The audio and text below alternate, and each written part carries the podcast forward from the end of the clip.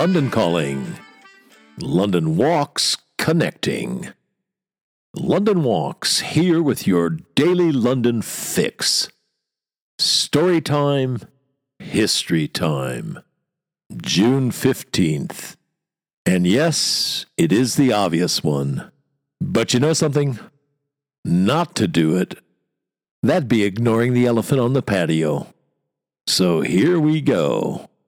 It's June 15th, 1381, the climax of the Peasants' Rebellion. Just as well for order and the authorities, and indeed for London, that events broke the way they did, that they were able to bring the thing under control. Because my God, was it ever out of control! Mob rule, anarchy. The eye of the storm, where the Peasants' Rebellion climaxed, was Smithfield, just north of St. Paul's. That'd be old St. Paul's. Present day St. Paul's would have to wait until the Great Fire of London burned down the old medieval cathedral, wiped the slate clean for Wren to build the St. Paul's we know and love today. And Smithfield well over 40 years of guiding London, I must have made this remark several thousand times to my walkers, my clients. If you're going to see London, you have to hear it. So Smithfield is not named for Captain John Smith or some other distinguished Smith.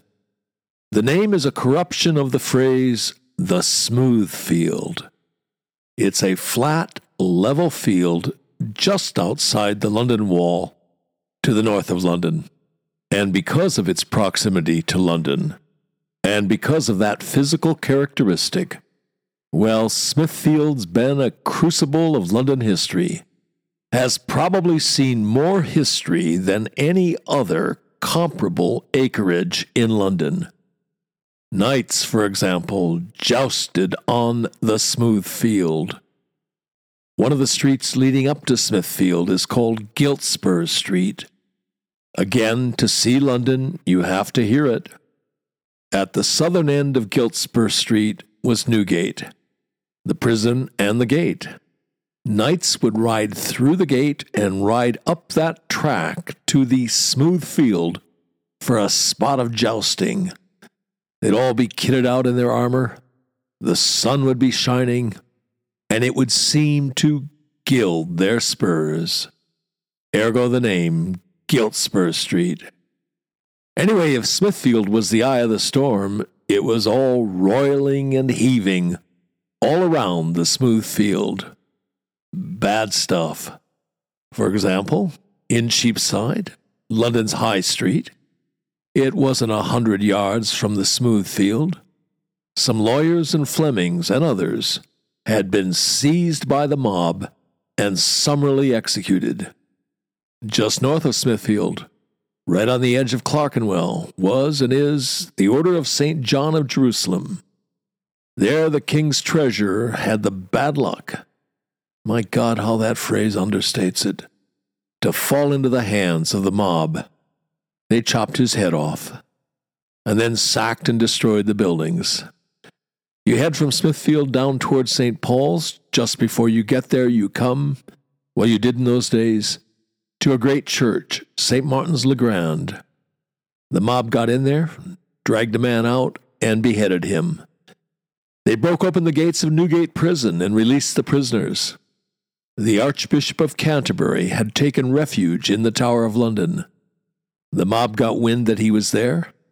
They broke into the Tower of London, found the Archbishop, dragged him out of the tower, and beheaded him. And those are just a few samples of the blood dimmed tide, the anarchy that was loosed upon London. Anyway, on the 15th of June, Wat Tyler and his rebels, thousands of them, were knocking on London's door. They'd camped the night before just to the north of the city. At Smithfield, they were met by the authorities, whom they greatly outnumbered. So badly outnumbered, the high and mighty didn't seem so high and mighty. though one of their number was the talismanic figure of the king, Richard II. The young king, he was only 14 years old. There with the royal retinue, the Lord Mayor of London, William Walworth. The two sides were maybe 40 yards apart, eyeing each other warily. Supremely confident, Wat Tyler left his people and came toward the royal party, went right up to the king, and then he committed an impertinence. He did something you didn't do.